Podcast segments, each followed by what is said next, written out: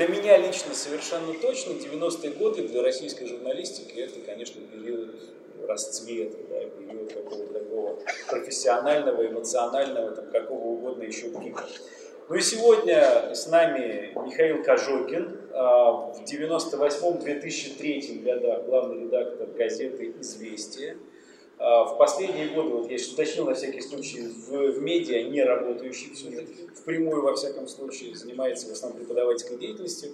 Ну, вернулся к корням в каком-то смысле, да, потому что вы историк по образованию, как наш Венедиктов, например. Вообще в медиа довольно много историков. Это вообще, мне кажется, отдельная тема для исследования. Почему так получается? У вас э, такая карьера финансиста была, насколько я понимаю, да, в банке вэ тэ бэ двадцать четыре вы поработали, но все, теперь уже тоже это все в прошлом. Сейчас вы профессор Российского государственного гуманитарного университета. Ну и также Михаил еще преподает в Высшей школе экономики. Таких двух знаковых вузах, которые все время на слуху, на виду, и в позитивном, иногда и в негативном контексте, всякое бывает. Ну и пару слов о регламенте. Ну, как обычно это у нас бывает. Сначала выступление, если хотите, лекция, если хотите, воспоминания нашего гостя, да? Ну и потом наш с вами свободный, открытый диалог. Ваши вопросы, мои вопросы. На все, на все примерно плюс-минус часа полтора. Ну а там как пойдет.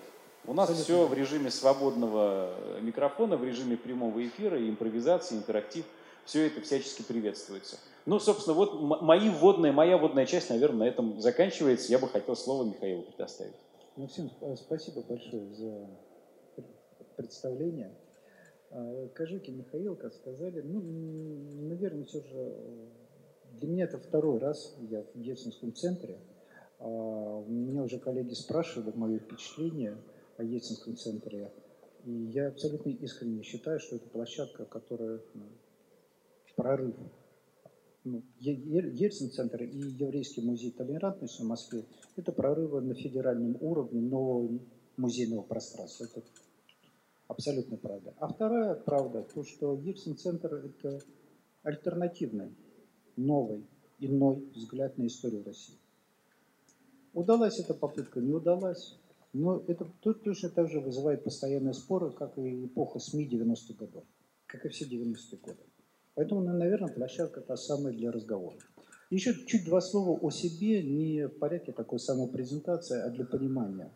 О... Так получилось, что сначала я учился в эм гэ у, ИСФАК, окончил, защитил историю кандидата исторических наук по истории католической церкви в общественной жизни Польши между двумя мировыми войнами. И абсолютно с улицы, полуслучайно, а на самом-то деле отражение перемен, происходивших в то время в жизни, в тысяча девятьсот восемьдесят восьмом году попал в Институт США и Канады. Занимался политикой США в Центральной и Восточной Европе и начал подрабатывать. Как вы помните, это была эпоха, когда эксперты, профессионалы, в том числе ученые-гуманитарии, приходили в журналистику. Шаг за шагом начал публиковаться в литературке «Новое время», «Век двадцатый мир». И приятель звонит и говорит: слушай, новый газетный проект открывается, «Коммерсант». А ты сейчас сколько зарабатываешь? Я говорю, ну, там, называю какую-то цифру. Он говорит, значит так, будешь четыре рабочих вечера, еженедельник, получать будешь минимум гарантированно в четыре раза больше, чем в Академии наук. Ты согласен? Ответ понятен, согласен. Вот. И так я начал работать в «Коммерсанте», который был еще тогда еженедельным изданием. Я там подрабатывал, фрилансером, по сути. И, соответственно, столкнулся и пересекался все больше и больше с журналистикой. Потом «Эпицентр» Явлинского, девяносто второй — девяносто третий годы, потом бизнес. Абсолютно с улицы меня точно так же познакомили с никому неизвестными Владимиром Потаниным и Михаилом Прохоровым, «ОНЭКСИМ Банк». Я туда ушел и начал создавать систему информационного обеспечения. То, что сейчас называется пиар, джи ар, маркетинг, реклама. Тогда это называлось так. Дорос до заместителя председателя правления банка. И в девяносто восьмом году структурировал скупку медийных активов в девяносто шестом — девяносто восьмом годах и выстраивание медиахолдинга Алексинбанка. А с этой девяносто восьмой год, будем об этом отдельно говорить, кризис, Русский телеграф убыточное, «Известия» убыточное, и, соответственно, принимается решение объединить, и меня ставят главным редактором. Почему главный редактор, а не генеральный директор? Ведь, по сути, я выполнял функцию кризисного менеджера. Потому что всем понятно, что телефонные звонки от главного редактора трубку снимают все. когда звонит главный редактор «Известий». Главный генеральный директор «Известия», хозяйственники, конечно, общаются, но не более чем. Правда жизни. И так пять лет руководил газетой, в том числе и творческая состав... в том числе и творческая составляющая, сказывался вот некий опыт уже наработан. После чего два года частного бизнеса и потом огромный проект вэ тэ бэ двадцать четыре «Маркетинг, реклама, продвижение». Потом проект закончился, и с первого января, с начала две тысячи восемнадцатого года, сначала отдыхал, а потом продолжил быть профессором, теперь еще в Высшей школе экономики, и административной, о, в эр гэ у и административной должности. Почему про это рассказываю? Сухой остаток. Практически все время я занимался работой с общественным сознанием. В той или иной форме. Главный редактор газеты, журналист – это та же самая работа с общественным сознанием. А реклама, маркетинг, если ты понимаешь настроение в обществе, понимаешь ценности, метафоры, метафоричность языка, которым говорит твой целевой сегмент, тогда твоя реклама будет успешной. Та же самая, та же самая работа. Более того, преподавание, я осознанно пошел туда, в Высшую школу экономики, это для того, чтобы понимать речь современного поколения, чем они живут, чем они дышат. Но одновременно при всем этом оставался все время историком, в том смысле, что пытаюсь все время взглянуть на нашу реалии как на некий процесс, исторический процесс. И поэтому тема СМИ девяностые годы, когда меня пригласили, это для меня, извините, не столько так. Семен Михайлович Буденный рассказывает о подвигах красноармейцев в гражданскую войну. Это попытка осмысления. И ну, постараюсь да, эту роль, роль сейчас выполнить. Разговор абсолютно откровенный, э, с правом, ну, тогда, наверное, договорятся, что с правом цитирования, все что угодно, но понятно, что это налагает на меня большую ответственность за все слова, что произношу. Постараюсь как можно меньше мычать и телиться. девяностые годы. Вы понимаете, любой разговор, кого покупал бизнес, кого не покупал бизнес, СМИ, журналистов, он невозможен вне контекста. У историков, я первый раз это выражение встретил у Михаила Яковлевича Гефтера, встречается выражение «река времени». Река времени – это то, что течет, меняется и формирует контекст. девяностые годы вне контекста невозможно понять. девяносто первый год – возникновение нового государства, но возникновение рынка. Советский Союз был интегрирован в мировой рынок как государство, как страна. А в девяносто первом году сформировался, начал формироваться внутренний рынок, функционирующий по законам рыночной экономики. СМИ абсолютно не исключение. девяносто первый год – это начало акционирования СМИ и превращения СМИ в бизнес. Одновременно девяносто первый год – это разгосударствление. Собственность не берется из воздуха, не берется из тумбочки. Собственность всегда возникает откуда-то из конкретных вещей. Конкистадоры шли в Америку за золотом, а не совершать великие географические открытия. Голландские мультимиллионеры, конечно, копили с поколения в поколение гульден гульдену, но потом отправлялись в Индонезию и делали состояние на один-два года, за один-два года от каучук. Что происходило в России? В России происходил взрыв развития рынка. Нам до конца это даже не совсем понятно. Но если говорить о девяностых годах, о СМИ, давайте поймем одну простую вещь. Рынок рекламы, девяносто первый год, три миллиона долларов. Рынок рекламы, девяносто седьмой год, докризисный, миллиард триста девяносто. Еще раз.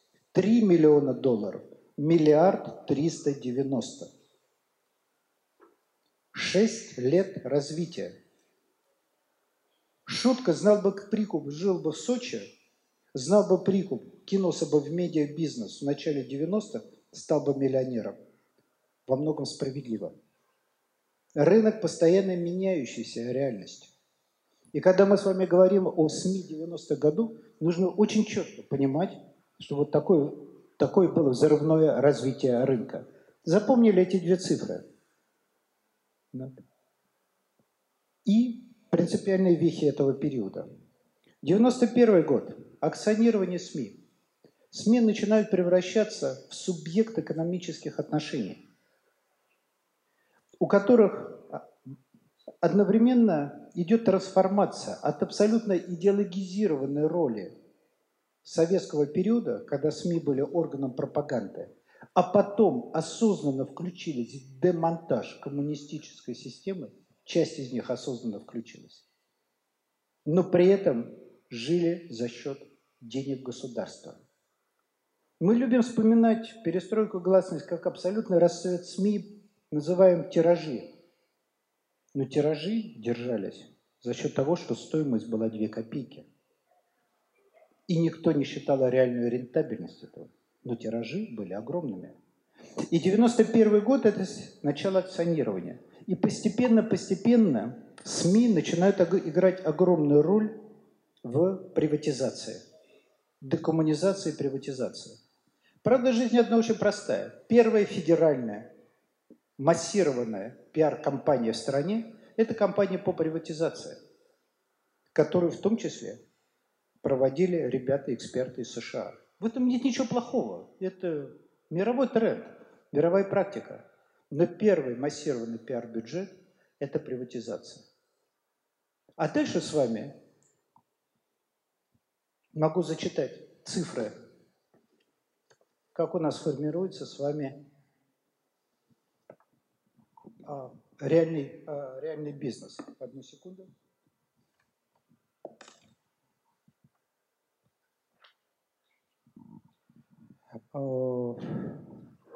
Цитирую публикацию Алексея Панкина. Те, кто занимается историей СМИ или там историей международных отношений, наверняка знают это имя. Это сын последнего министра иностранных дел Алексей Панкин, который работал в начале девяностых годов в журнале «Международная жизнь», потом свободным журналистом и издавал на грант из, от европейских фондов очень интересный журнал «Среда», посвященный медиабизнесу в России. И в том числе он там постоянно анализировал эту взаимосвязь экономики и свободы слова в России. Цитирую по Алексею Панкину. В девяносто девятом году затраты на производство печатной продукции в России составляли от пятидесяти до ста двадцати миллиардов рублей. одна целая восемь - четыре целых два миллиарда долларов. одна целая восемь - четыре миллиарда долларов. Запоминаем цифру. Расходы.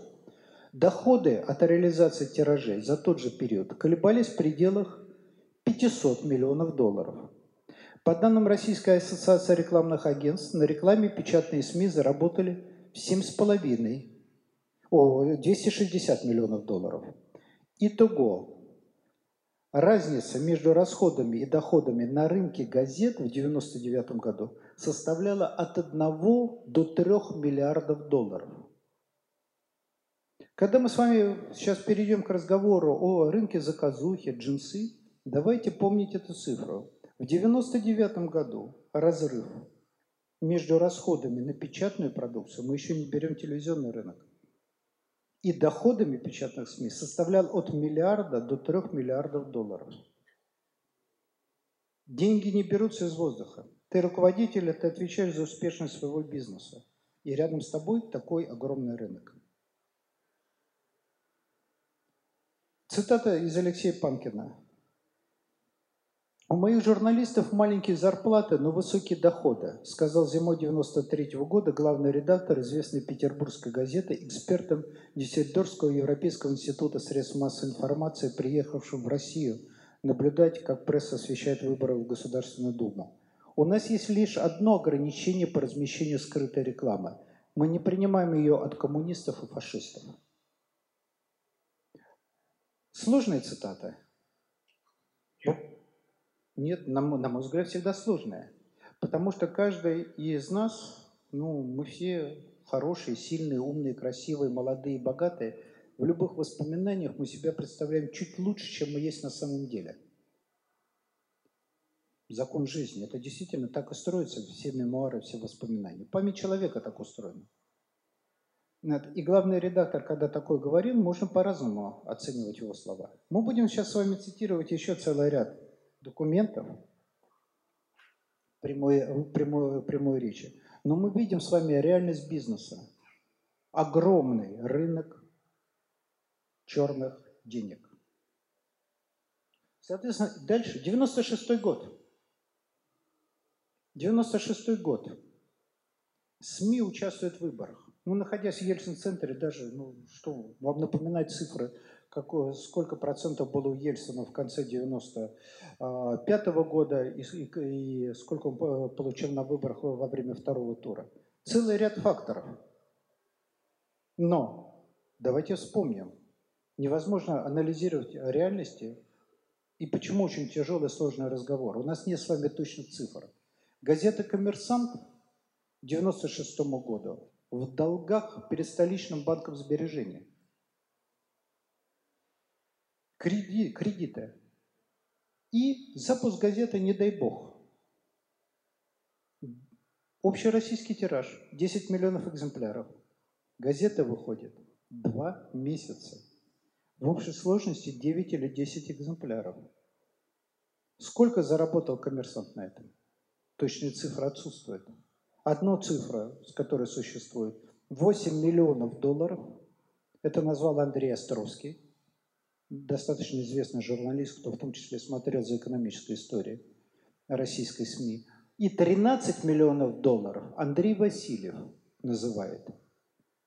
Каждый из вас, если хоть когда-то сталкивался или работает в медиа, прекрасно понимает, что такое издавать там, девять выпусков газеты, пусть даже десятимиллионным тиражом, и восемь или тем более тринадцать миллионов долларов.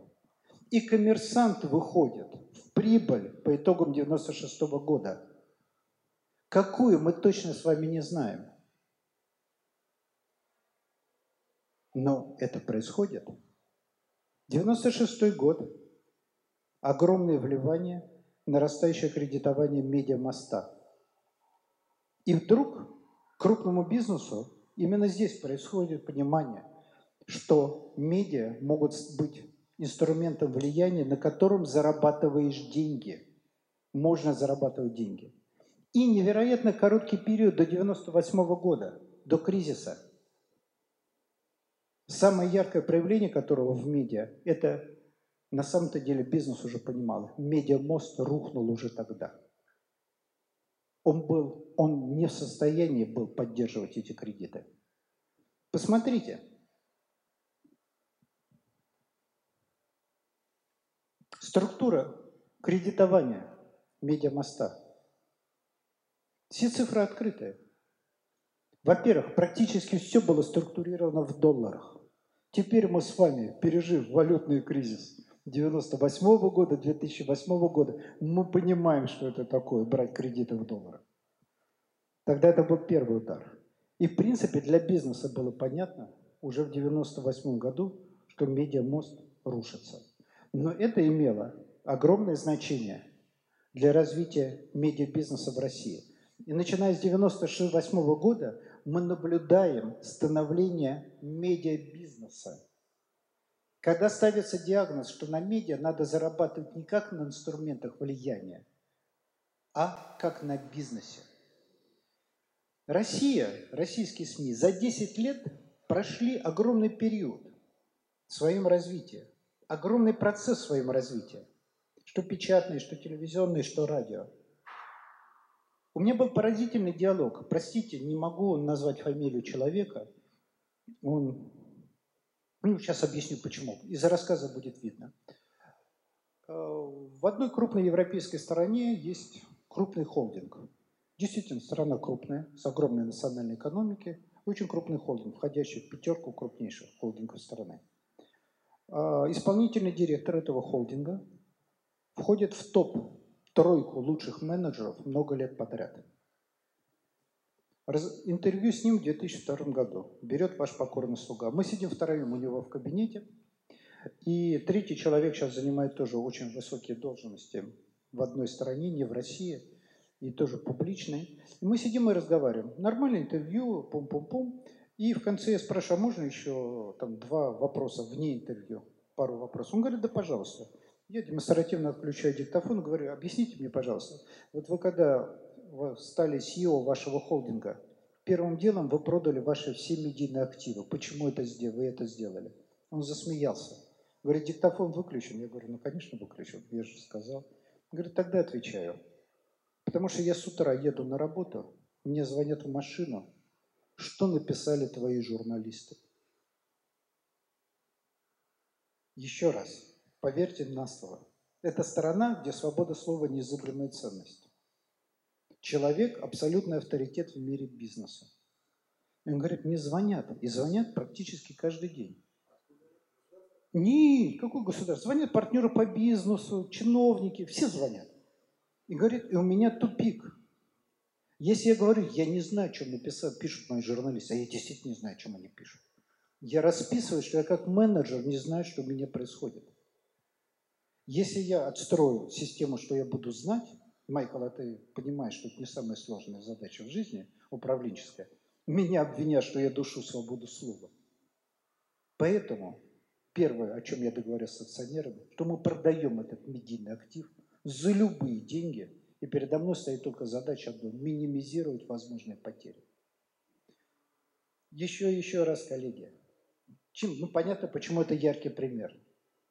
Страна с незыблемыми демократическими традициями, исключительно сильный бизнес-лидер.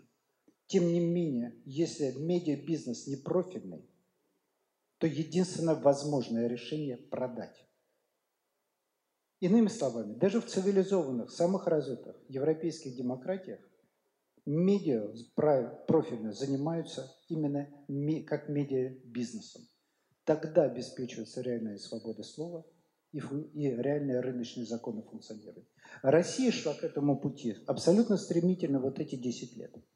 И черный рынок, черный нал, джинсая, заказуха, да, это были элементами, но еще и еще раз смотрим за динамикой. Здесь в двухтысячном году много чего произошло. Наложились на самом-то деле два глобальных тренда. Первый тренд – это реальное возникновение Рунета, его стремительное развитие, как технологическое развитие. А второе, конечно, стремительное возрастание роли государства в экономике и в медийной политике. Два тренда, которые существенно изменили. Но, тем не менее, становление медиа как бизнес вот здесь происходило и происходит.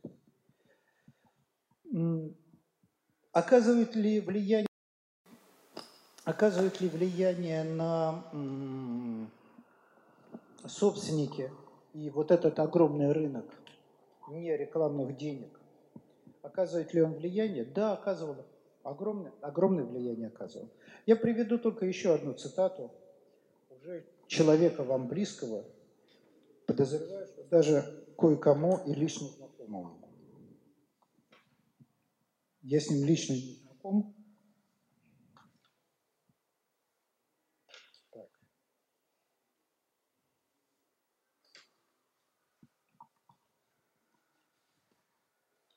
Игорь Мишин, учредитель и владелец четвертого канала Екатеринбург. Наверняка знаете такого. Да, теперь уже не владелец. Конец две тысячи первого года. Публичное выступление. Я не открою Америки, если скажу, что мы сами себя загнали в двусмысленную ситуацию. Мы не смогли справиться с искушениями политических заказов. Мы не смогли предотвратить превращение информации в пиар. Мы не смогли противостоять попыткам собственников вмешиваться в деятельность наших редакционных коллективов и диктовать нам политическую линию. Пользуясь свободой слова как прикрытием, мы передавали критические программы, с помощью которых те, кто за них заплатил, сводили счеты с конкурентами. В общем, балансировали между добром и злом, пренебрегая базовыми нормами журналистской этики и личной морали. две тысячи первый год. И еще одну более развернутую цитату, которую наверняка вы знаете, хотя... Не, не знаю, знаете вы этих людей лично. Открытое письмо Олега Добродеева и Евгению Киселеву. Знаете его? Что-что? Нет, а, ну понятно. Открытое письмо Олега Добродеева, генерального директора эн тэ вэ многолетнего, сейчас генерального директора холдинга там, России или как эр тэ эр называется, да. Евгения Киселева тоже знаете. Это апрель две тысячи первого года. Когда идет э, глобальный конфликт вокруг эн тэ вэ, эн тэ вэ уже разогнано, перешло на шестую кнопку и так далее и тому подобное. Э, Добродеев пишет. Главной линией защиты ты избрал независимость в кавычках эн тэ вэ. Уж мы-то с тобой знаем, что с самого начала компания была не только гусинской, но и кремлевской. Лицензии на вещание нам пробивали Бородин и Торпищев. Я представлял компанию на всех узких посиделках в администрации. Многие пиаровские ходы ельцинской команды во время и после выборов девяносто шестого года рождались в Останкино. Да что ходы! Многие достопамятные ради обращения Бориса Ельцина летом девяносто седьмого года сочинялись журналистами эн тэ вэ. Мы были при власти, но Гусинскому в какой-то момент показалось, что он сама власть. И тут начались проблемы, которые всегда решались одним и тем же способом. При помощи информационной заточки. Первая кровь брызнула в августе девяносто седьмого года, когда Гусинский потребовал от нас информационно разобраться с теми, кто не дал ему вкусить казавшегося безумно сладким пирога Светинвеста. Тогда я впервые задумался, как же все-таки сохранить лицо компании в условиях нарастающей заинтересованности главного акционера в информационном оружии. Но самое тяжелое – это Вторая Чеченская война. А было так. Сначала требование акционеров резко ужесточить нейтральную объективистскую позицию, а потом, как обычно, договориться с властью. Разменять эту позицию на пролонгацию кредитов. Это случалось. Но теперь за этим стояли не интересы олигархов, а жизни людей. Каждый из нас сделал свой выбор, в результате которого я ушел, а ты остался. При всей субъективности этих жанров мы с вами понимаем, генеральный директор все же тот человек, кто изнутри знает кухню своего телеканала. Ведущий обозреватель тоже много чего знает. И проблема выбора, она точно так же стояла, как и в Екатеринбурге, точно так же на федеральных каналах. Наверное, для затравки это все. На самом-то деле, все то, что я хотел рассказать, забросить для обсуждения, готов отвечать на любые вопросы, это очень простую вещь. Россия, на самом-то деле, глубоко вторичная страна. Это правда жизни. Мы живем внутри, это наша родина. Для меня это не ругательное слово. Но мы повторяем очень многие этапы, вехи развития, которые уже прошло человечество. Если мы с вами посмотрим историю американских СМИ середины и второй половины девятнадцатого века, мы увидим все те же самые проблемы. Если мы с вами посмотрим историю итальянских СМИ семидесятых годов, мы увидим очень похожие, но уже двадцатого века, мы увидим очень похожие проблемы. Засилье мафии, неправильных журналистов, вплоть до того, что отстреливают, публикация огромного количества материалов, документов, компрометирующих конкурентов, выход, сначала концентрация в руках огромных олигархических группировок, крупного бизнеса, а потом крупный бизнес начинает сбрасывать это. Да, появляется Берлускони, но появляется и масса СМИ, которые функционируют как медиабизнес. И российский тренд развития, он лежит в том же самом русле. девяностые годы, поэтому, с одной стороны, были невероятно в силу сложившихся обстоятельств, временем фантастического динамического развития для СМИ, невероятного свободы выражения своей позиции. Журналисты же, мы же с вами прекрасно понимаем, это очень, мы все очень командные игроки. Мы все сбиваемся в стае по принципу похожести. Если ты веришь в государственный этатизм, в политику этатизма, тебе никогда не найдется места в редколлегии журнала «Экономист». Это правда жизни, потому что они либералы. Потому что они видят экономическую жизнь иначе. И так далее, и тому подобное. Но возможность маневра и возможность свободы в девяностые годы, конечно, была у всех у нас несколько иная, чем сейчас. Ибо сейчас, то, о чем мы говорили, развитие интернета дает возможность ухода туда, но это совершенно другая площадка для выражения собственного мнения, в том числе и профессионального. И в традиционных СМИ усиление, усиление роли государства. Но девяностые годы был безумно интересный период. И, во всяком случае, у меня никогда не повернется язык его ругать. И лихие – это действительно, прежде всего, удаль, скорость, размах. Чисто российское явление. У меня, наверное, все. С удовольствием отвечаю на вопросы. Друзья, вопросы есть? Давайте сигнализируйте мне, что есть вопросы. Давайте я тогда буду подходить. У меня такой вопрос. Вот известно, что советские СМИ, они выполняли определенную такую социальную функцию. То есть в каждом СМИ был отдел писем. Отдел писем. В каждом советском СМИ был отдел писем, и люди писали в газету, писали на телевидение, ну, как такой филиал прокуратуры. В наиболее концентрированном виде это было, например, в двадцатые годы, что рабселькор – это ходячая прокуратура. Ну, в восьмидесятые годы уже не так, тем не менее люди пишут в газету, и газета играет определенную роль. А вот в девяностые годы, вот как с этой функцией, то есть э, функцией писем в СМИ, вот, вот, вот у вас в «Известиях», mm-hmm. много ли писали, что вы с этими письмами делали? Mm-hmm. Э, какова была реакция чиновников на ваши, на эти письма, на публикации? Потому что сейчас одна из проблем, с которой сталкиваются журналисты, мы, например, написали публикацию, статью двести тысяч экземпляров, вчера выпустили в Екатеринбурге, на нас никто не реагировал. Ну, написали, написали. Забор тоже написано. Вот как у вас было с письмом, с работой с читателями в девяностые годы, и как была с реакцией чиновников на вашу публикацию? Вы знаете, у вас вот такой очень двойственный вопрос. Или вопрос, имеющий два пласта, два пласта, два контекста. Первый контекст – это действительно работа с письмами.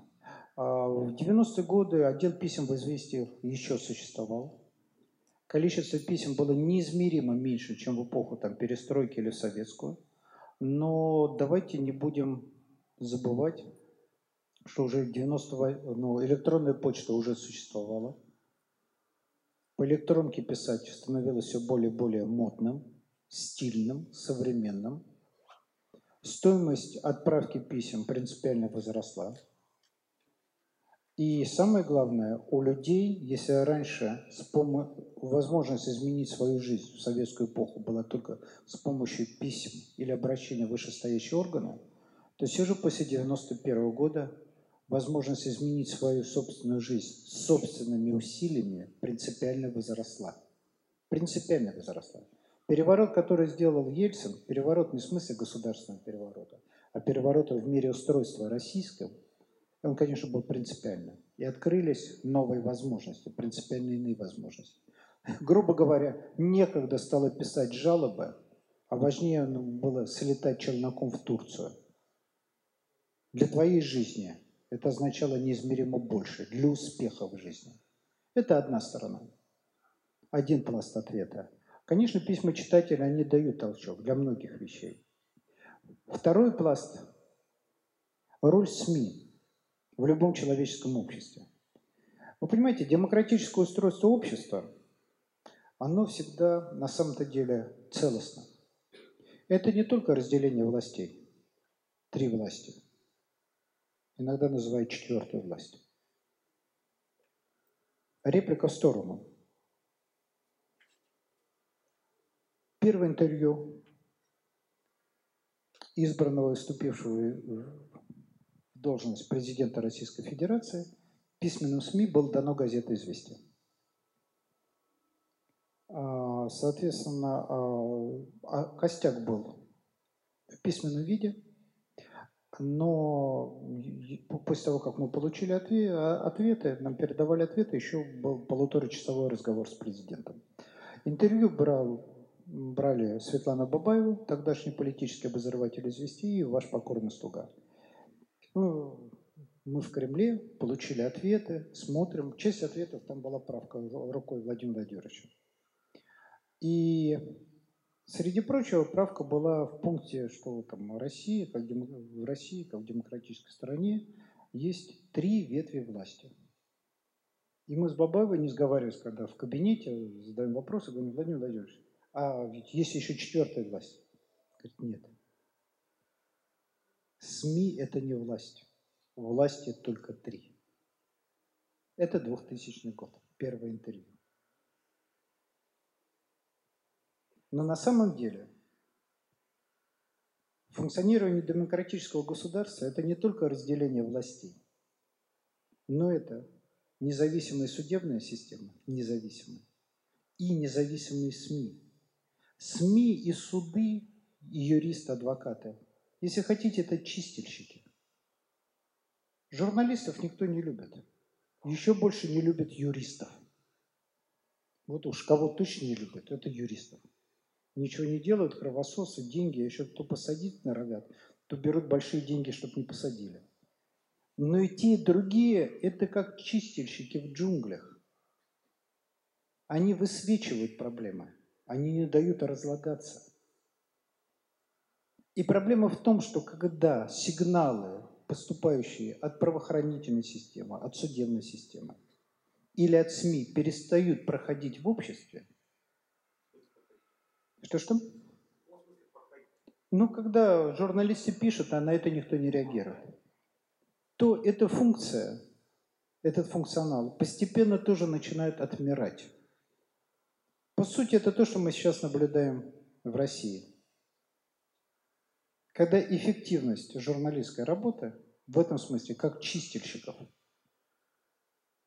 она резко снижается. СМИ – это канал взаимодействия между обществом и государством. В любой последовательности. Между государством и обществом. Это система, по которой проходят сигналы. От государства понятно. Законы, правила, нормативы, как мы работаем, разъяснение позиций. А от общества – это как общество реагирует, какие проблемы, тревоги. И сейчас, когда мы видим, что канал в значительной степени становится односторонним, мы говорим об усилении пропагандистской роли СМИ. Пропаганда – это разъяснение того, что идет сверху, от государства в обществе.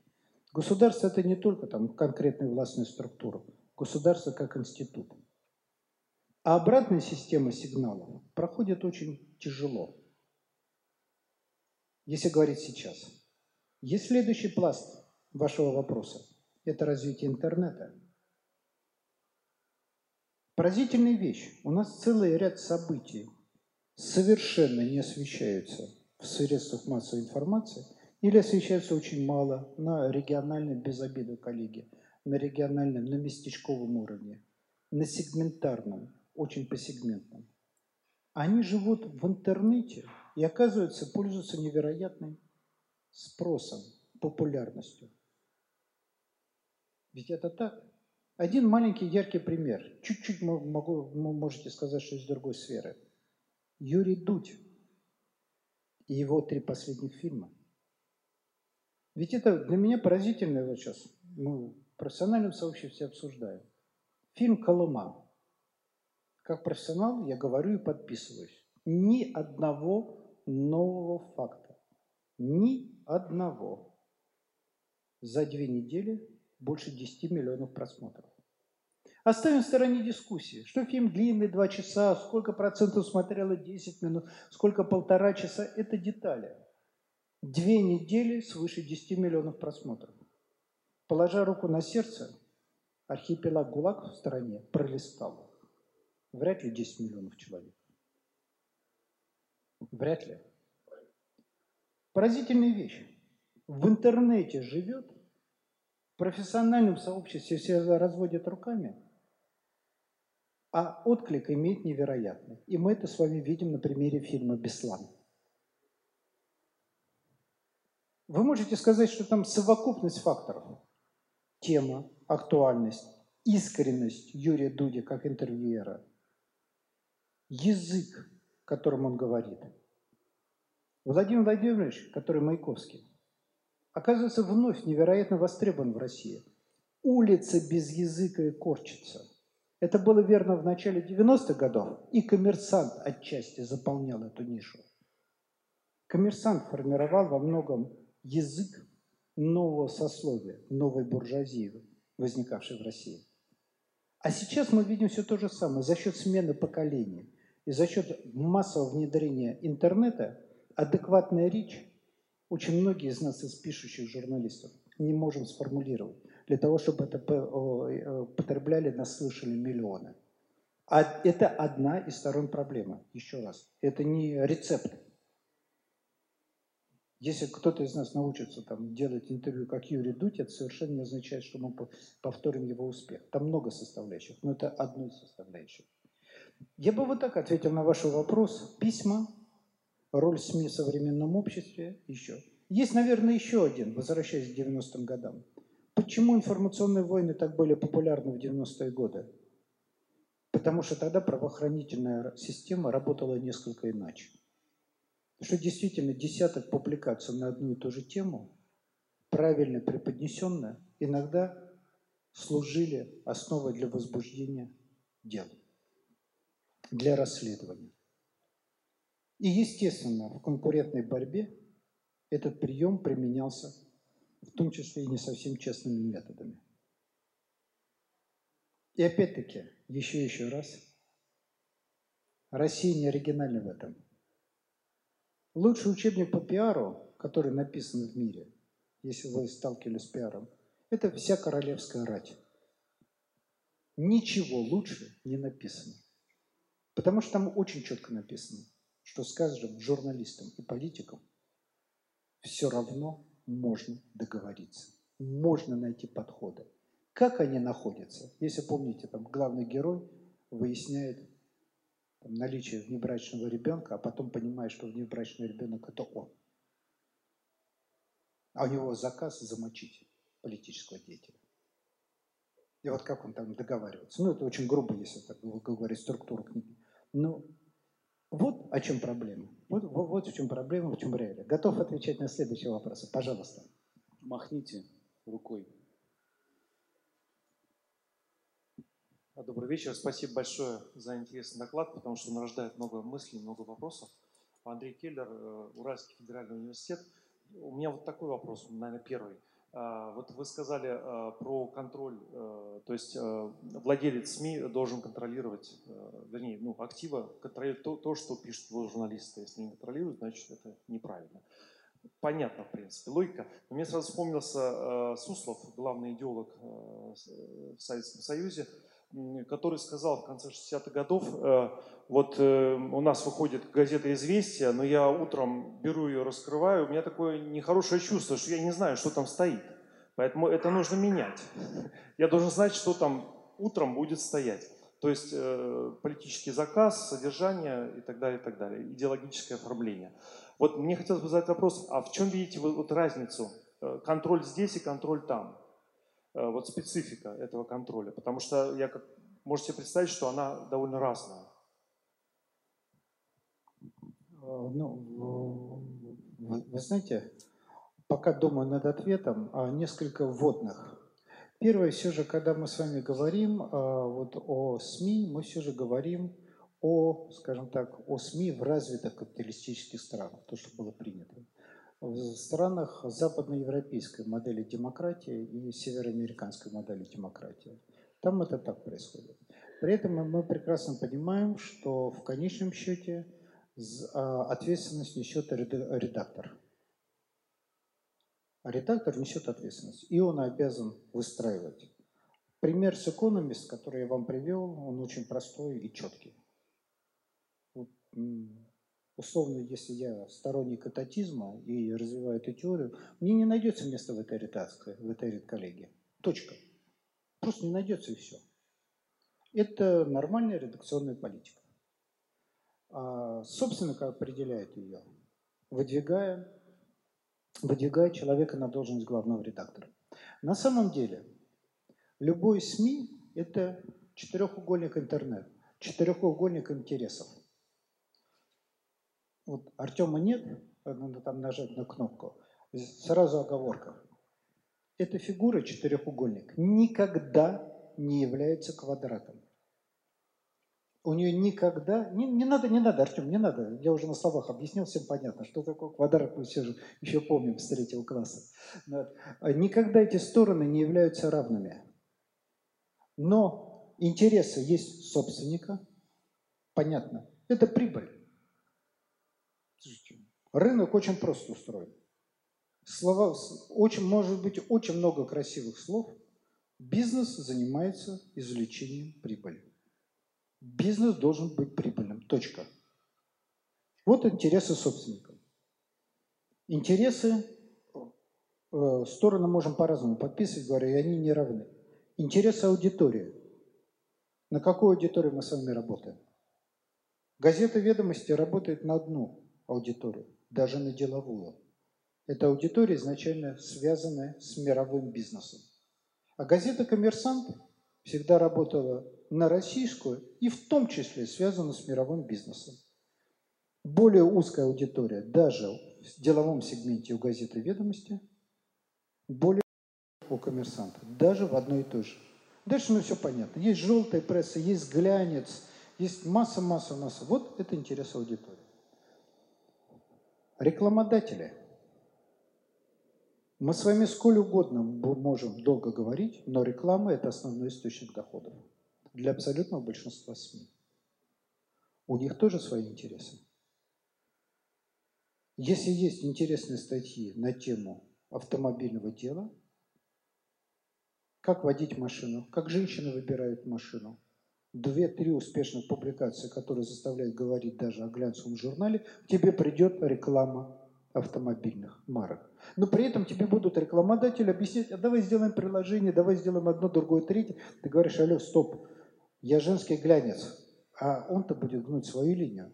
Потому что он должен максимально использовать твой успех, его интересует, пока ты устойчив к той целевой аудитории. А то, что у тебя через год схлопнется бизнес из-за неправильного маневра тактического, это уже будут твои проблемы.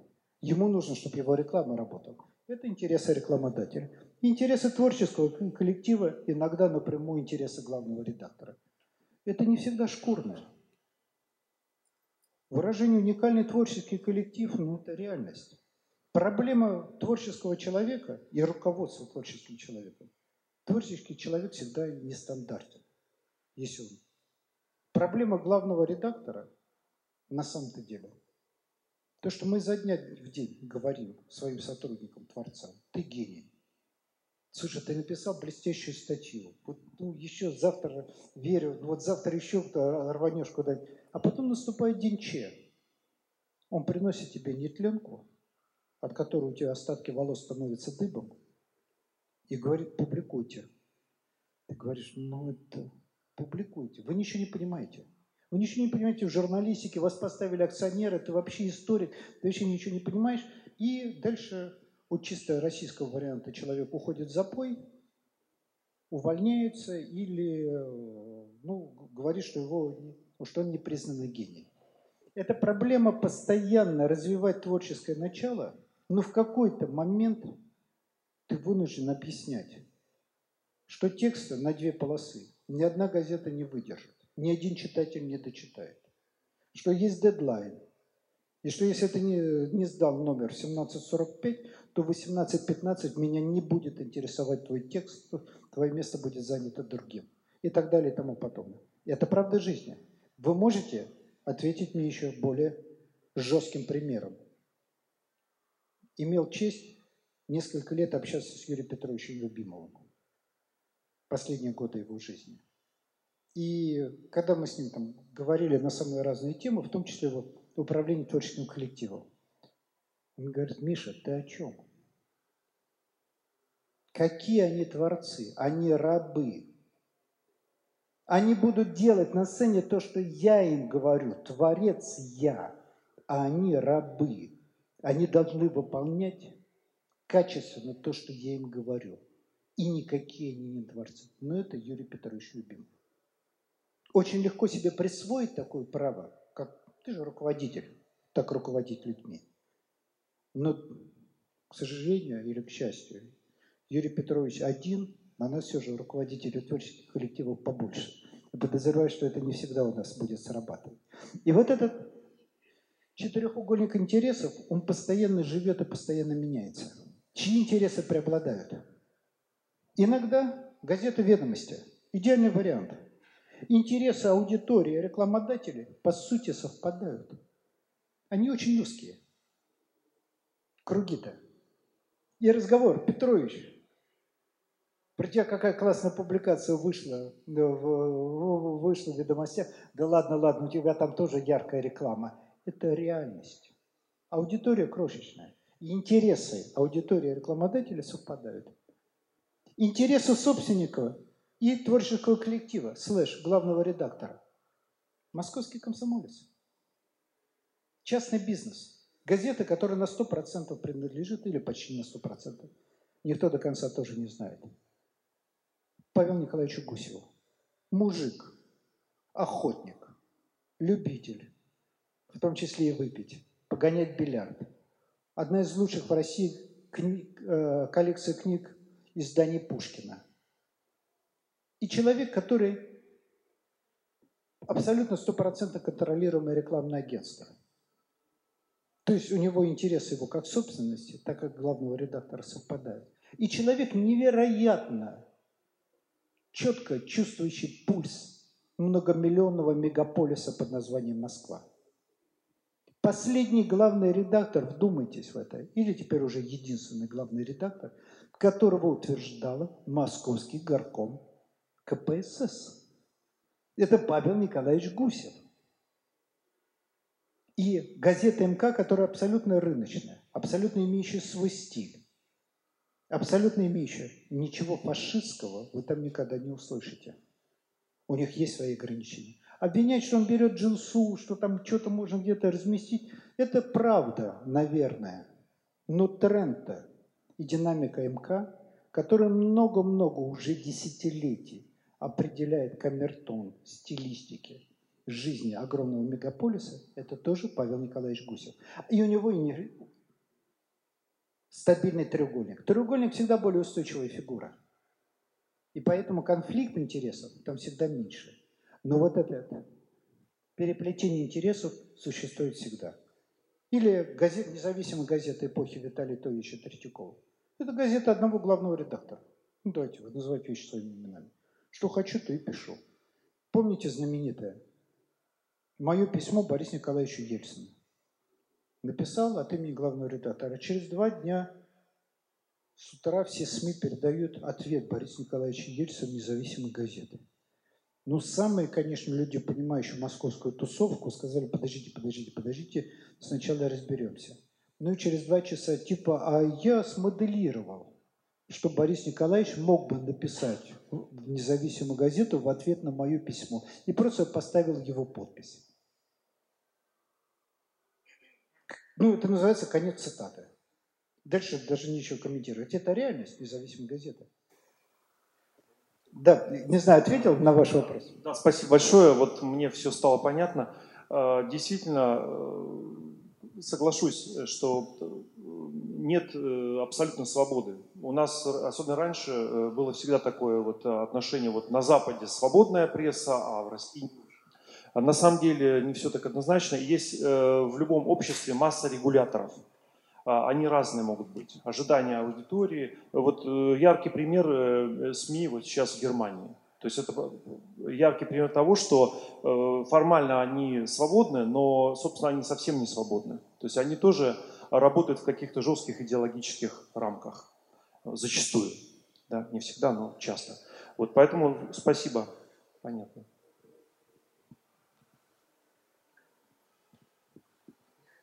Я здесь. А, еще вопросы? Махните рукой, у кого есть. Вот, давайте девушка спросит.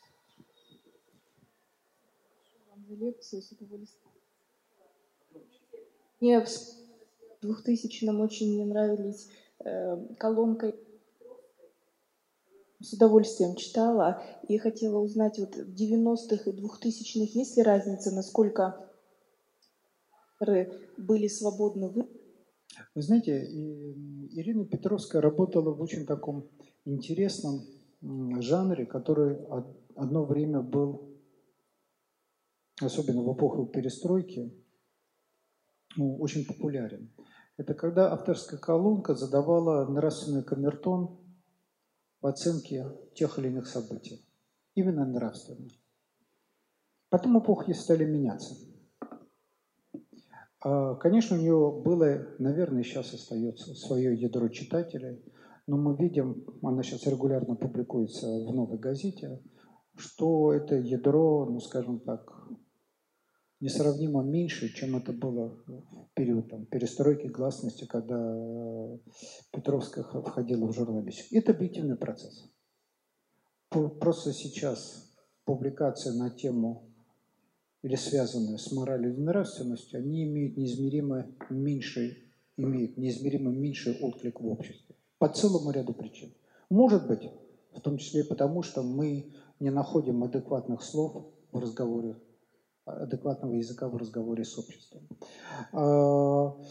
Если говорить, и Ирина Петровская ну, как раз прошла такую эволюцию, и сейчас она в «Новой газете» пишет, публикуется, колонки интересные, читаю регулярно, но просто опять чем измерять?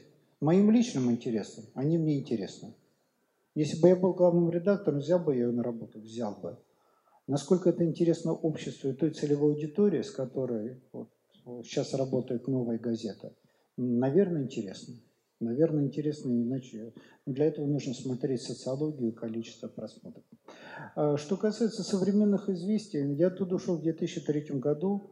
Газета претерпела целый ряд изменений. Ту газету, которую, ну, скажем так, я выстраивал, я выстраивал абсолютно четкой идеологемой. А Россия глубоко византийская страна. Что решается как бы, при дворе, имеет принципиальную важность, как бы, значение для всей страны. И в любой Византии всегда есть, ну, как бы, в том числе и главный рупор. Он может быть откровенно идеологизирован, газета «Правда». Но всегда почему-то держалась газета «Известия».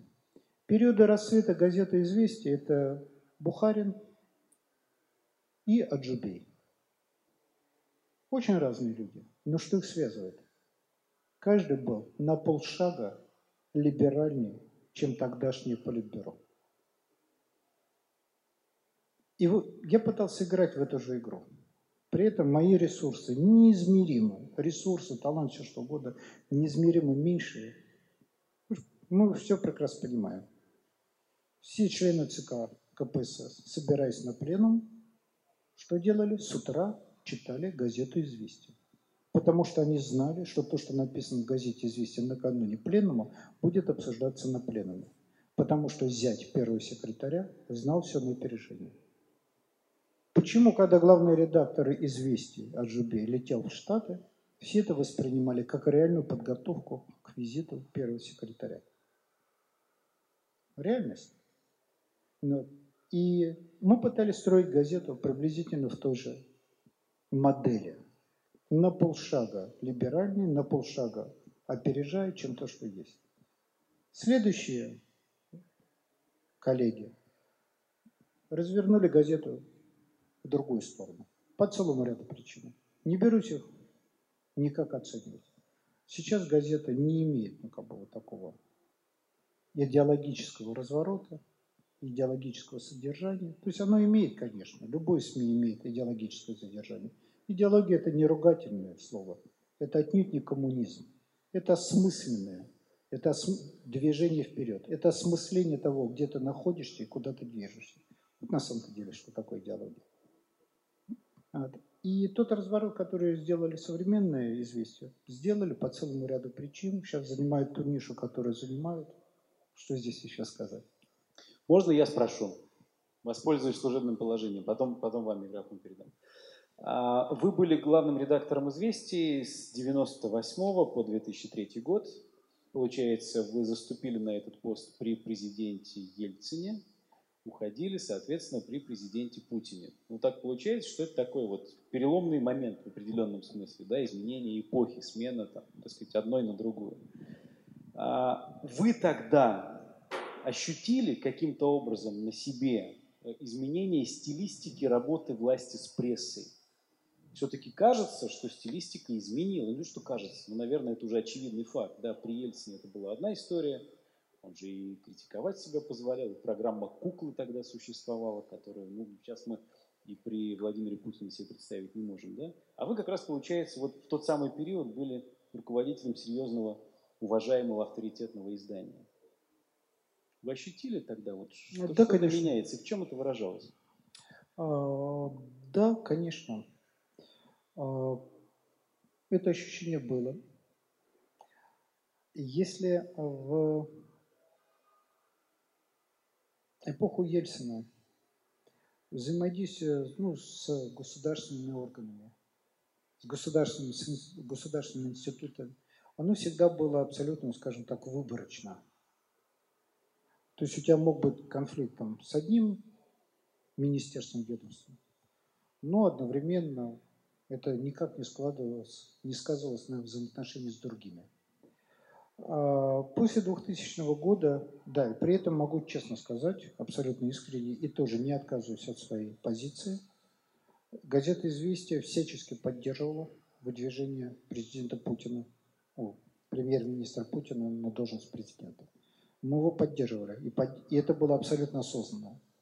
Политика. Там был такой жанр в газете «Известия», когда я был главным редактором, потом его опять убрали. Колонка от редакции, без подписи. И мы несколько раз там писали колонки, коллективно это обсуждая на редколлегии, ну, точнее, с замами, мы все это, я всегда все это обсуждал, то, что развал государственности, кризис государственности, который так с девяносто девятого года отчетливо проявлялся, что это крайне опасный тренд в развитии страны. Что собирание государства как института необходимо.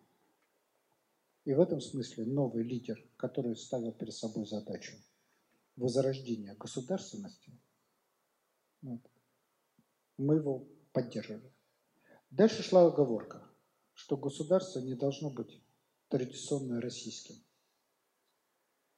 что это должно быть современное государство с сохранением свободы слова, част, институты частной собственности, много-много чего. И, соответственно, в общем-то, с конца двухтысячного года, две тысячи первого — две тысячи второго, ну, стали очевидны, ну, для нас, и для всякого случая, для редколлегии «Известий», некоторые тенденции, что государство будет восстанавливаться и возрождается не в той форме, в которой мы считали правильно. Дальше все делали выбор, каждый по-своему. Но вот я горжусь по-прежнему дружбой с Александром Николаевичем Архангельским. Наверняка его там знаете, наверняка часто бывает здесь, в Ельцин центре, который вот тоже постоянно балансирует на грани возможного. В том числе выступая и на президентских советах, когда его приглашают, в том числе говоря через телевизор, при встрече с президентом о тех реальных проблемах, которые существуют в обществе. Но он постоянно балансирует. Кто-то выбрал другую линию. Никого не берусь осуждать. Никого. Жизнь, она всегда сложнее. Причины, почему мы выбираем, делаем, теле, принимаем те или иные решения, они очень разные. Очень, очень разные, иногда непредсказуемо разные. Кто-то может сказать, что типа газета «Известия» поддерживала Путина, потому что, ну, скажем так, задолго до того, когда Путин стал даже председателем ФСБ, он лично мне в жизни очень сильно помог. Он был, работал в мэрии Петербурга, и он по-человечески мне просто очень лично помог. Без, без всяких. Ну вот просто один звонок, человек бросил все, приехал, помог в человеческой ситуации. Не по бизнесу, не по политике. При том, что у нас было к тому моменту абсолютно шапочное знакомство. И поэтому, когда вот мы обсуждаем политика Путина, человека Путина, у каждого свой опыт общения, я могу честно сказать. Мой опыт очень прост. Когда человек не занимал никаких высоких должностей, да, он был на высокой, на высокой должности, но в мэрии Москвы. И когда совершенно так от слегка знакомого человека раздался звонок вечером с просьбой о человеческой помощи, человек оказал эту помощь в течение там, часа. Но поддержка – это не отнюдь из такого, такого человеческого воспоминания. Я это буду помнить тоже всю свою жизнь. Ну, потому что, ну, ну так бывает. Мы же запоминаем, когда там на улице ну, кто-то ни с того ни, си, ни с того ни сего, ты обращаешься за помощью и помогает. В студенческие годы я там без жилья, без всего, без копейки, оказался в Севастополе, негде ночевать, и просто матросик на улице подошел и спросил, ты что, ты че скучаешь? Я говорю, да вот, вообще-то пошли к нам в общежитие, там, мореходки, койку тебе найдем. Я его помню. Вот точно. Ну, но та поддержка, которую оказывала «Известия», это была осознанная поддержка, потому что мы действительно считали, что кризис государственности зашел очень далеко. И вторая чеченская кампания – это было самое яркое проявление. А потом стали проявляться другие вещи, другие тренды, началась другая история. Спасибо. Тут вопрос был. Здравствуйте, Саша меня зовут, да, я болельщик. Вопрос, раз мы говорим про медиа как бизнес, про медиа как бизнес, вопрос с точки зрения собственника. А правильно ли я понимаю, да, что вот собственнику, зачем в вашем случае Прохорову и Потанину, они получили норильский никель практически бесплатно, практически бесплатно, и в качестве нагрузки, нагрузки, нагрузка явно была разная, но нужна была медиа, медиа поддержка а, той существующей власти. И а, вот вы, вы говорили про миллиард долларов, которые, там, про миллиард-полтора долларов, на которые СМИ девяносто были убыточные, там, не знаю, в вашем случае там, это явно были гораздо меньшие деньги, и там зарабатывали там, явно больше миллиарда долларов, долларов в год на норильском никеле, они могли себе позволить, и, видимо, это входило в правила игры. Слишком сложная мысль, да, извините, да, да, извините, слишком сложная мысль, буду, буду, буду проще. А, считаете ли вы, что а, и их купили, да, собственников, а они купили вас для поддержки существующей на тот момент власти? Все, спасибо. Безумно интересный вопрос вообще. А, очень такая многоплановая дискуссия. А, Наверное, опять сверху вниз будем двигаться. Залоговые аукционы. девяносто пятый год.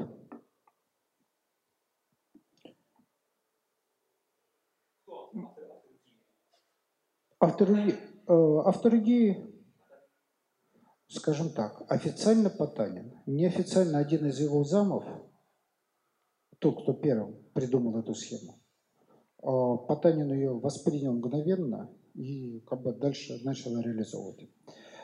Вы понимаете, если бы не было залоговых аукционов, не было бы победы Ельцина в девяносто шестом году. Это сто процентов всем понятно.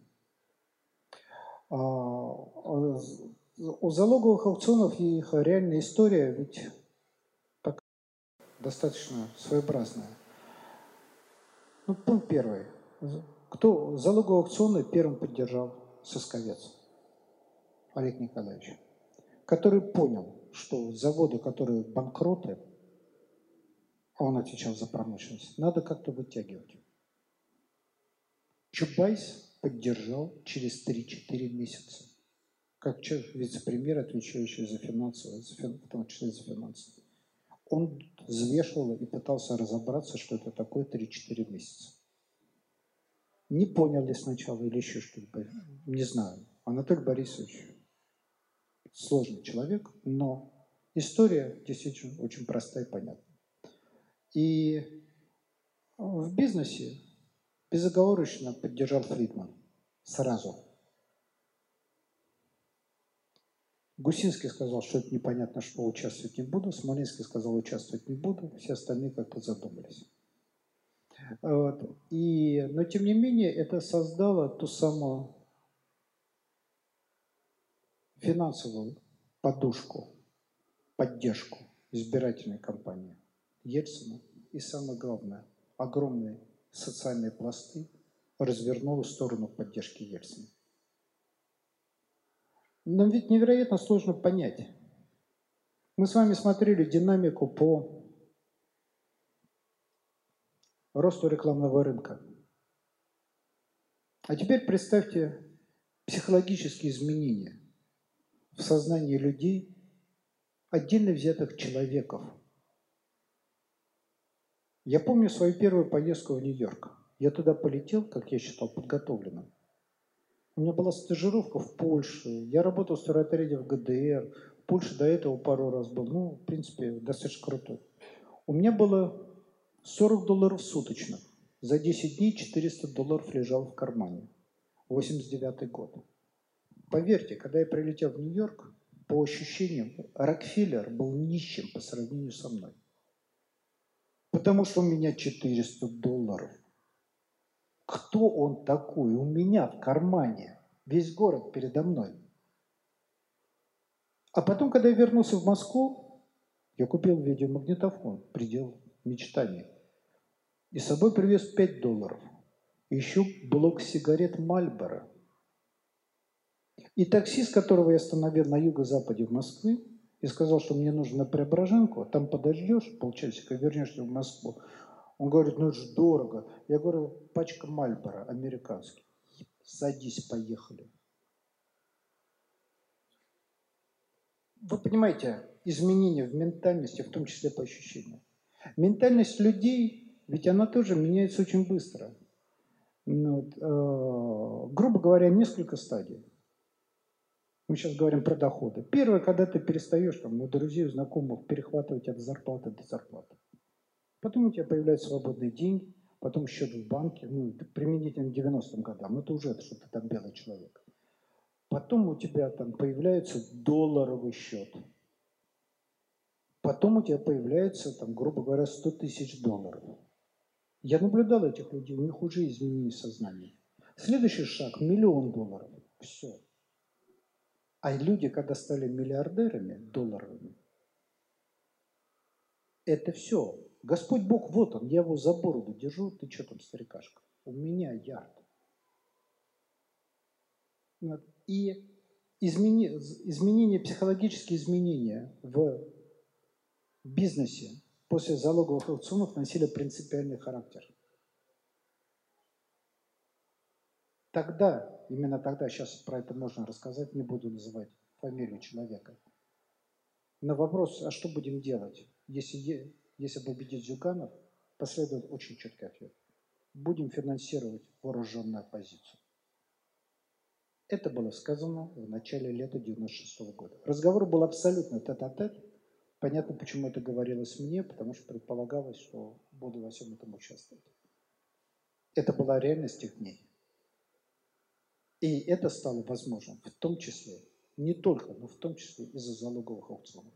История иначе разворачивалась. Как, что, расплачивались за это?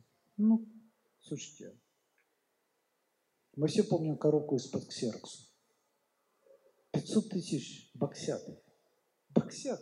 Ну, есть коробка, нет коробка. Вы, ну, несу из, из, из правительства. Ну, что здесь такого? Провокация.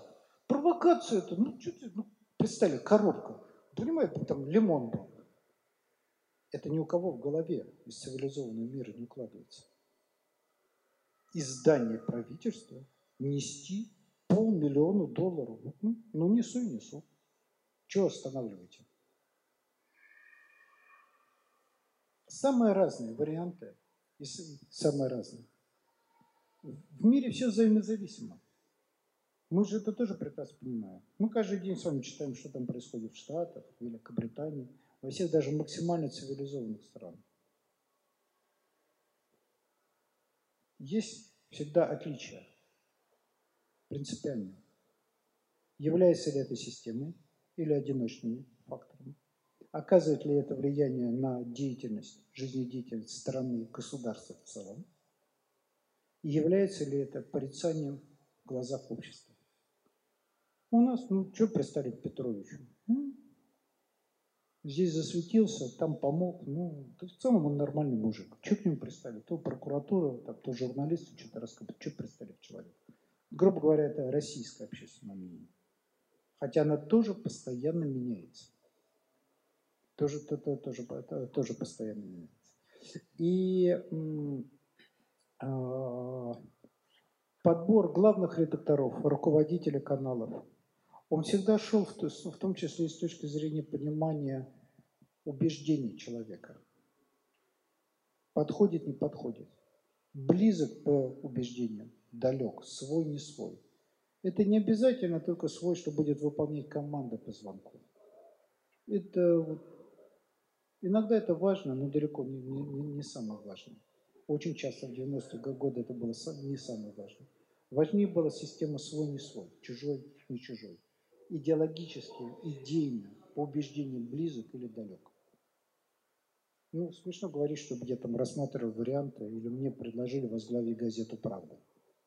ОНЭКСИМ Банк несколько месяцев контролировал газету «Правда».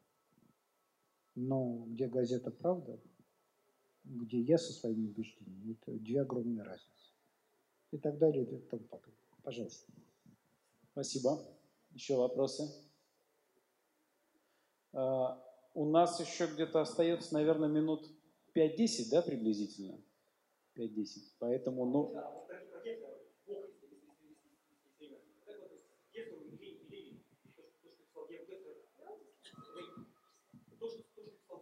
Олень.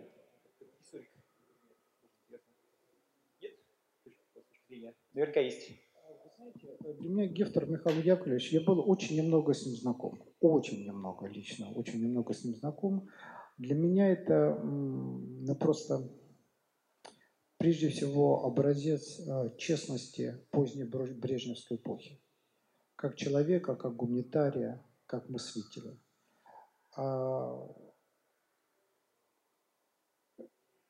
Гефтер, Ленин, его трактовки вот как-то вот чуть-чуть мимо меня прошли, честно могу сказать. Он для меня существует совершенно в другой плоскости. Человек, который взял на себя ответственность за судьбы многих молодых людей в диссидентском движении со словами, что это я делаю. Можно тоже, конечно, посплечить и говорить, что кто бы тронул ветерана войны, прошедшую всю войну, поступок был. И таких поступков у Михаила Яковлевича было много. Ну. У меня вопрос э, к вам, как ну, в прошлом газетчику, хотя, наверное, э, бывших не бывает. Бывших, некоторых бывших профессий. Да, э, как человеку, который преподает, со студентами много общается. Э, э, когда люди вообще читать перестанут? Есть ощущение, что мы куда-то вот в том направлении движемся. Вот печатная пресса, она постепенно помирает, помирает, и все постепенно перемещается в интернет, а и в интернете тоже структура потребления меняется. Люди, если читают, то только короткие тексты, но лучше и с большим удовольствием они будут смотреть видео, чем читать что бы то ни было. И я недавно с удивлением узнал, например, что практически по любому поводу ты гуглишь какую-нибудь инструкцию, и ты можешь ее не прочитать, как это было раньше, во времена моей юности и детства, а ты можешь посмотреть, прям вот пошагово тебе покажут, что нужно взять в руки, что к чему привернуть, приколотить и так далее. Один и... раз использовал в своей жизни. Вот видите, это работает, даже, даже для нас это работает. Ну так э, всеобщая визуализация победит печатное слово или все-таки этого не произойдет? Через параллель постараюсь ответить.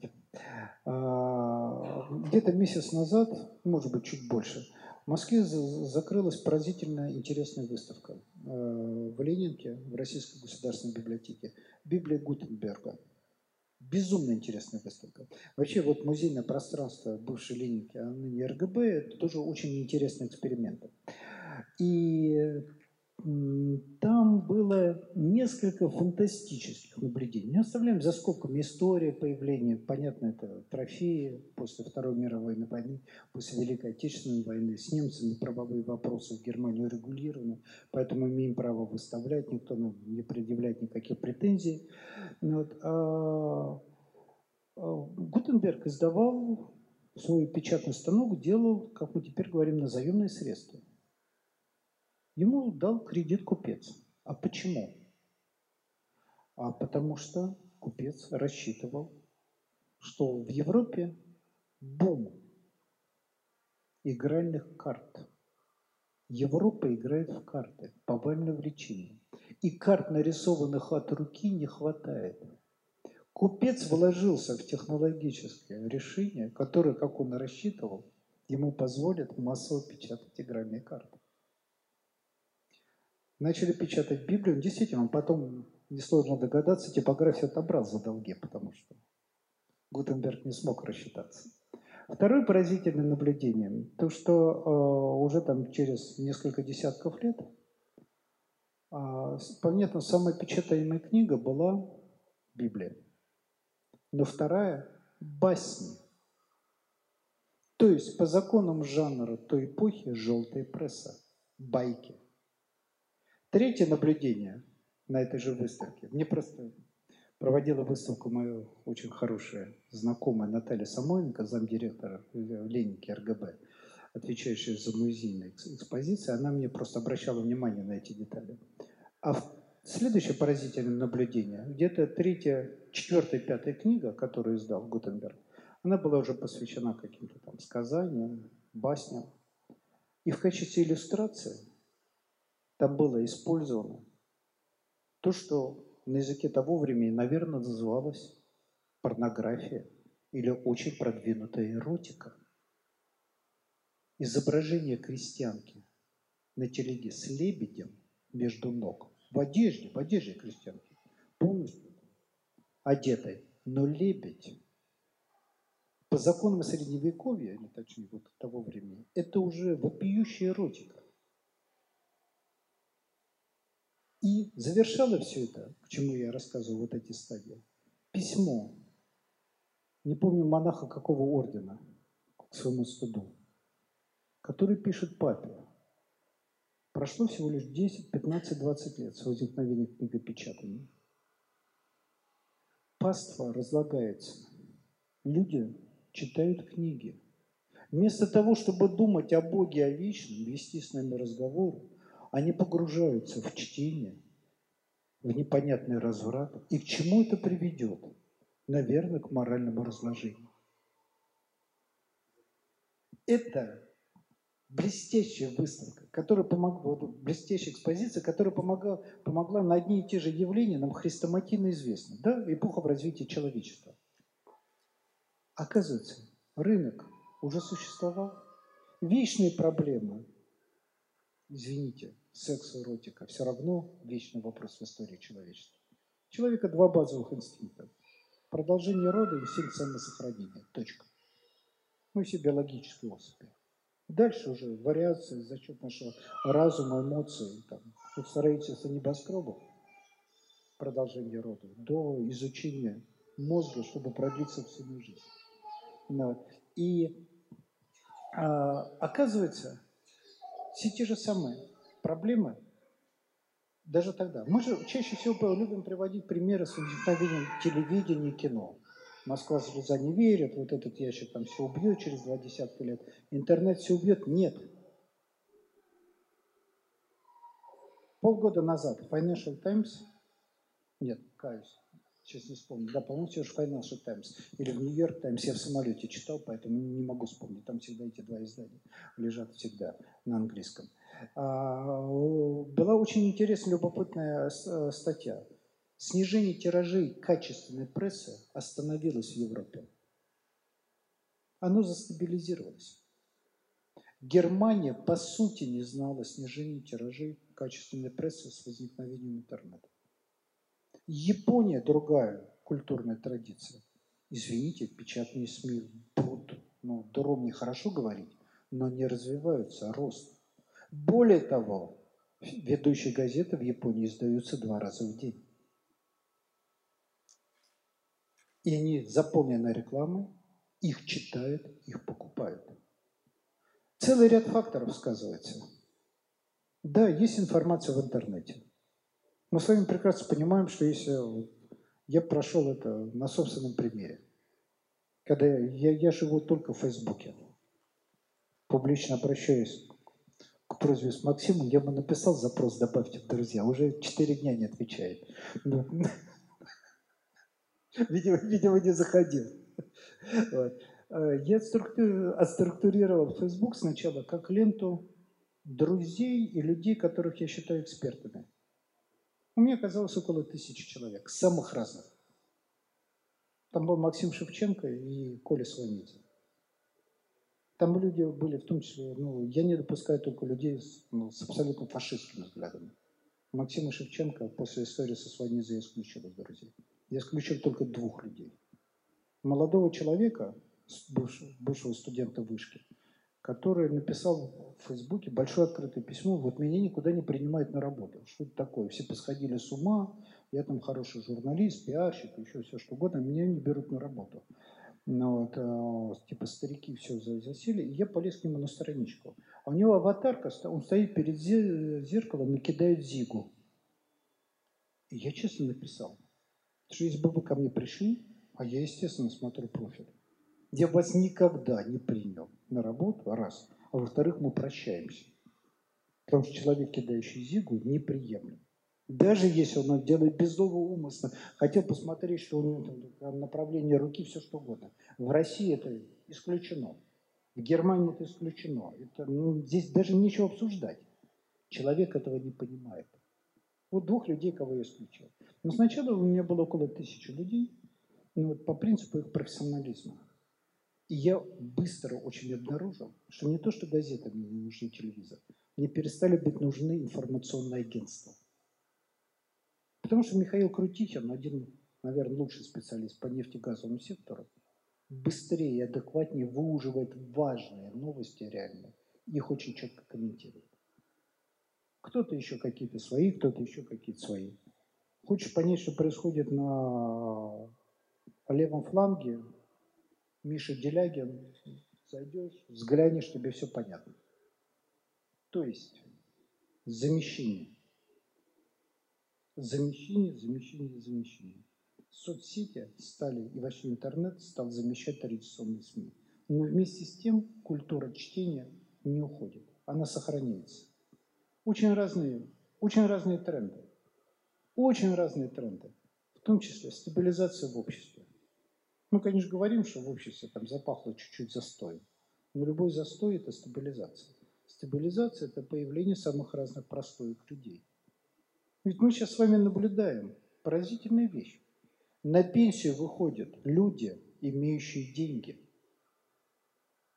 Да, я прекрасно, ну, хорошо понимаю, как живут пенсионеры. Сколько реальной пенсии в стране. У мамы шестнадцать тысяч рублей. Прекрасно понимаю, что без меня мама. Даже без комментариев. На шестнадцать тысяч прожить невозможно. Уж тем более в Москве. Но есть и другое явление. Те, кто был активным в бизнесе, пришел в бизнес в начале девяностых годов, сейчас пенсионеры по возрасту. Поэтому банки первыми, кто одни из первых уловил этот тренд, создают под них специальные банковские продукты. Потому что пенсионер, если берет, вот тот пенсионер, если берет кредит, он абсолютно пунктуален. И поэтому снижают ставки для пенсионеров. Потому что риски ниже. И так далее, и тому подобное. Поразительная вещь. Это частность, очень маленький сегмент. Вообще жизнь в России становится все более и более сегментированной. Но для тех, у кого появляются свободные средства и хотя бы некий достаток, возвращается в том числе культура чтения. Но она тоже становится очень сегментированной. Глубоко мною уважаемое новое литературное обозрение, когда сейчас смотрим эн эл о, когда смотрим реальные тиражи, сколько продается, видим не такие уж большие тиражи, но это абсолютно четко своя целевая аудитория. Как добраться до нее? Но эти люди читают. Газеты в меньшей степени, интернет забывает, но еженедельники уже иной тренд. Журналы иной тренд. Там огромная проблема в медиабизнесе на самом-то деле. Это отсутствие качественного менеджмента. Он только-только формируется. Это абсолютная правда. И с любым, с кем разговариваешь в медиабизнесе, все воют от одного. Но это вообще отдельный разговор. Проблема депрофессионализации, она страшная. девяностые годы, с моей точки зрения, там было много чего негативного. Но, с моей точки зрения, про самый главный негатив мы боимся говорить, но это депрофессионализация общества. По целому ряду причин произошли глобальные трансформации. Люди поменяли свои базовые профессии или пришло осознание, что их базовые профессии не нужны, и кинулись в другие миры. А сейчас поговорите с любым человеком, кто в промышленности. Он скажет, да за токаря шестого разряда, ребят, да он у меня будет получать на уровне начальника управления. И так далее и тому подобное. Это правда жизни. Депрофессионализация – огромная проблема. И профессионалы в стране, с одной стороны, растут, а с другой и новые и новые приходят. а с другой стороны их мало. И в медиабизнесе это тоже четко чувствуется. Спасибо. Спасибо большое. Давайте поблагодарим нашего гостя Михаила Кожокина за замечательную лекцию и ответы на вопросы. А в Фейсбуке мы задружились. Это, это все Цукерберг виноват, это его алгоритмы. Я почему-то не видел, ваш, не видел вашего запроса на добавление в друзья. Так что все будет хорошо. Спасибо, Спасибо большое. большое.